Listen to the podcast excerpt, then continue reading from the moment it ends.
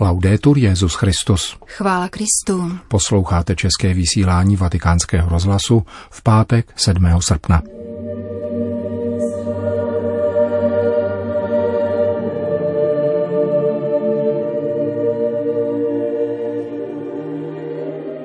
Před 75 lety byla svržena atomová bomba na Hirošimu a Nagasaki. Na tuto událost vzpomíná její svědek, japonský lékař a katolík Takashi Pavel Nagai.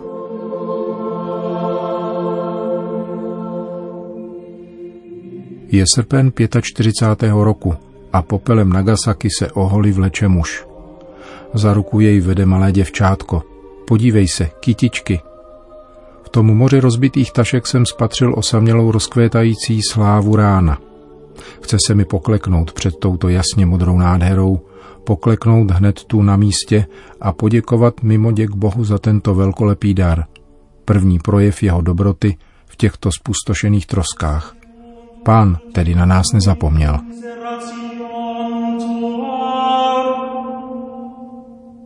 Tato slova japonského lékaře Takashiho Nagai z deníkové knihy Zvony Nagasaki jemně citoval převor tibhirinských trapistů otec Christian de Chergé v homílii ze slavnosti neposkvrněného početí v prosinci 93. roku. Tento řeholník o tři roky později spolu se svými šesti spolubratry zemře mučednickou smrtí rukou alžírských islamistů.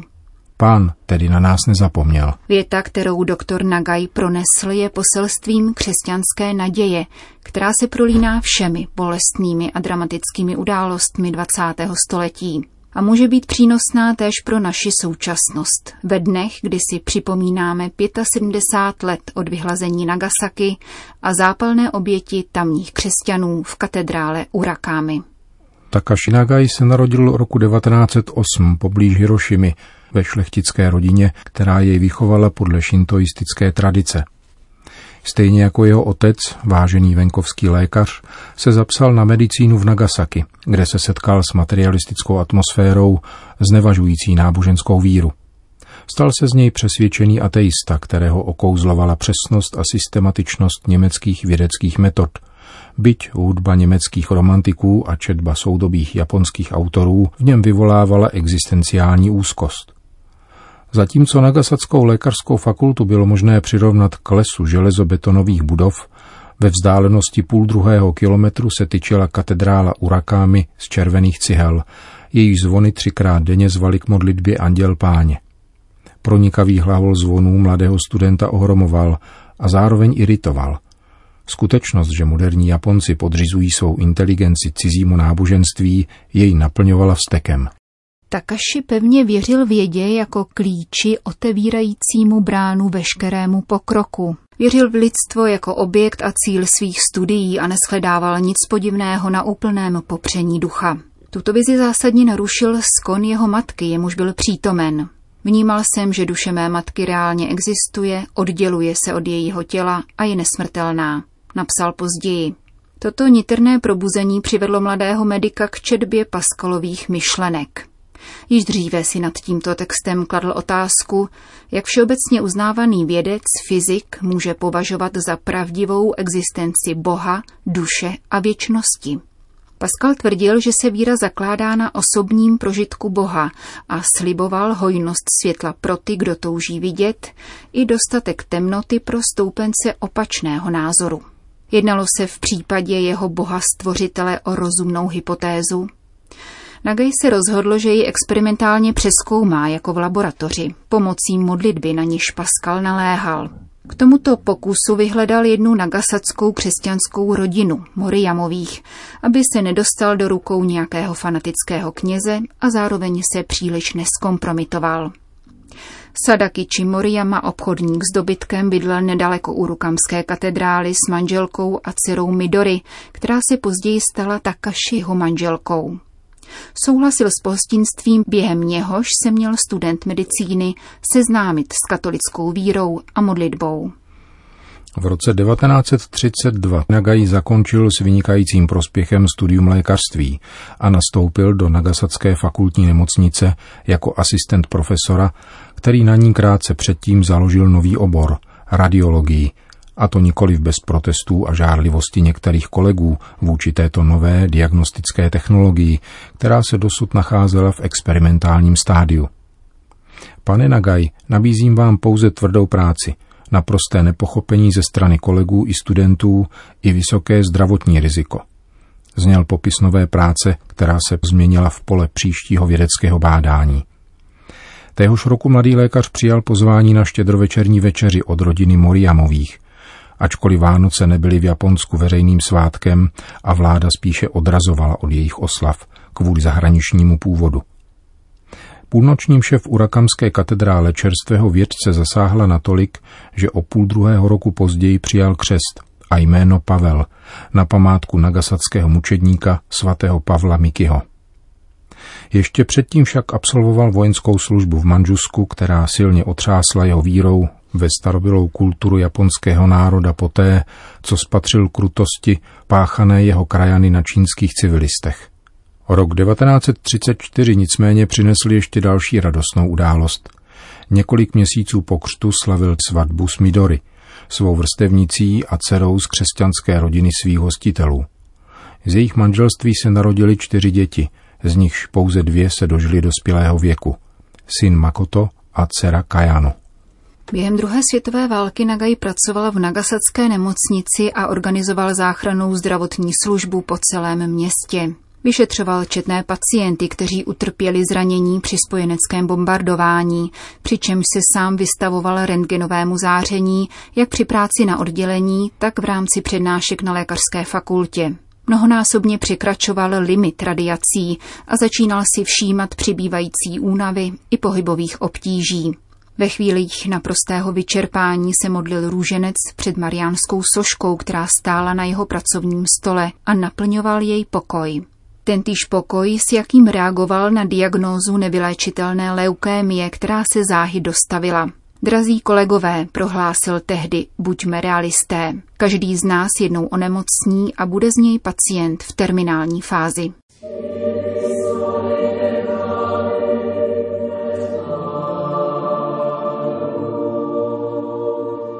V radiologické laboratoři doktor Nagai pracoval i onoho 9. srpna, kdy se Nagasaki stalo náhradním cílem 4,5 tunové bomby Fat Man, poté co původně zaměřené město Kokura halily mraky. Obrovská neviditelná pěst jako by vše v pokoji zpřevracela.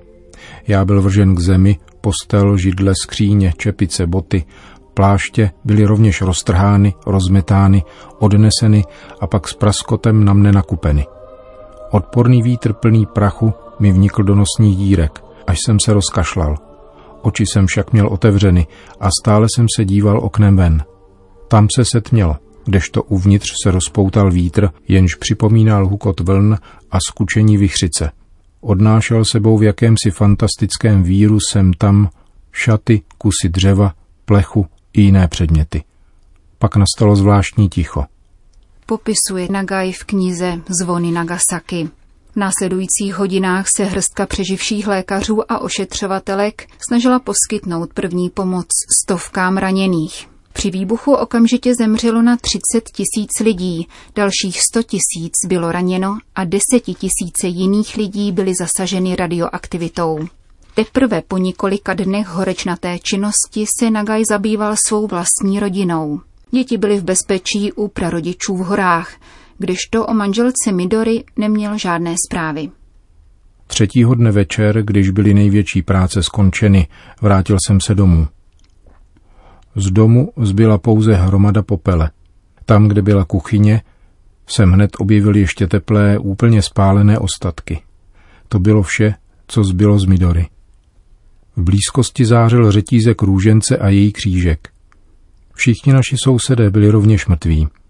Mezi popelem bylo vidět v záři zapadajícího slunce kosti podobně zčernalé.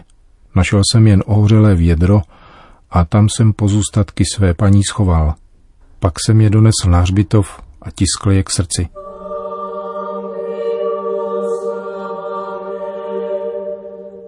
Ovdovělý lékař nedbal na vlastní zdravotní stav a smutek a zorganizoval záchranou skupinu ze zdravotníků někdejšího radiologického oddělení, která se neúnavně věnovala raněným. Tomu přivodilo tak značné vyčerpání, že necelý měsíc po jaderném útoku se projevily vážné příznaky leukémie a upadl do komatu, které se střídalo s momenty lucidity.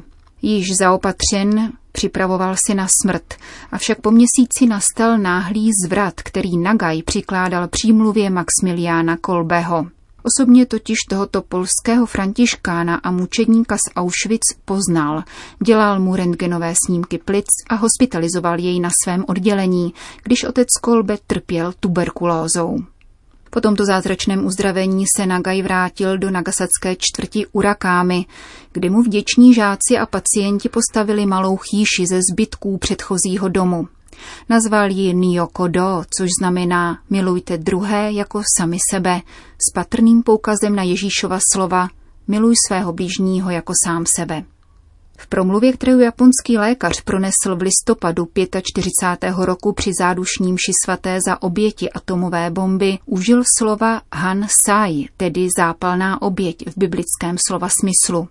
Spatřoval totiž prozřetelnostní záměr v tom, že bombu původně zamířenou na Nagasackou muniční továrnu strhl vítr právě na katolickou katedrálu v Urakámi.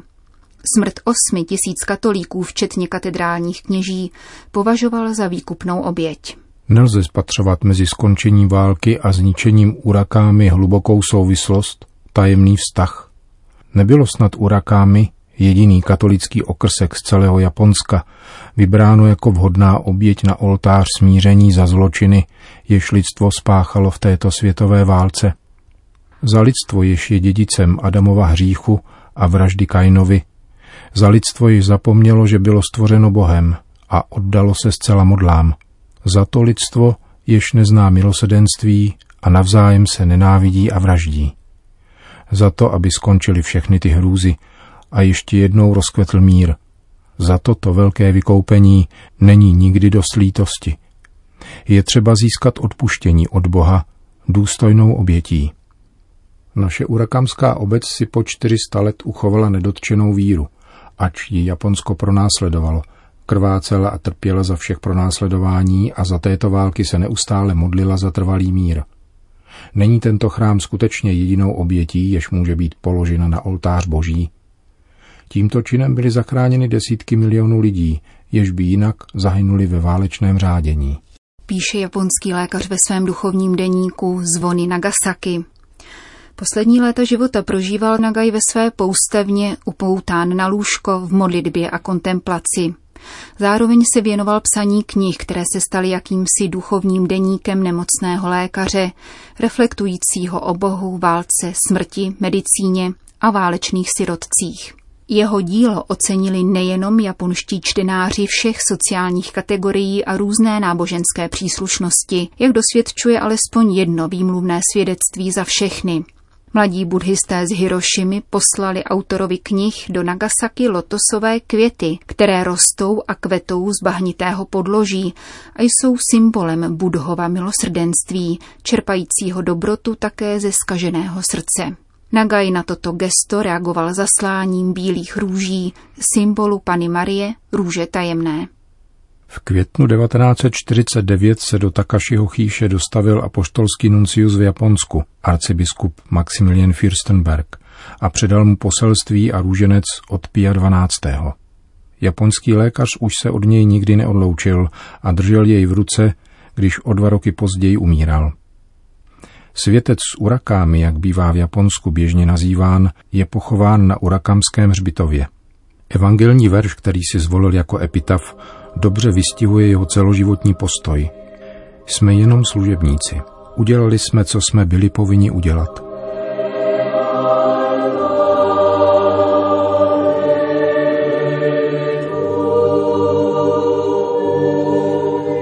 Končíme české vysílání vatikánského rozhlasu. Chvála Kristu. Laudetur Jezus Christus.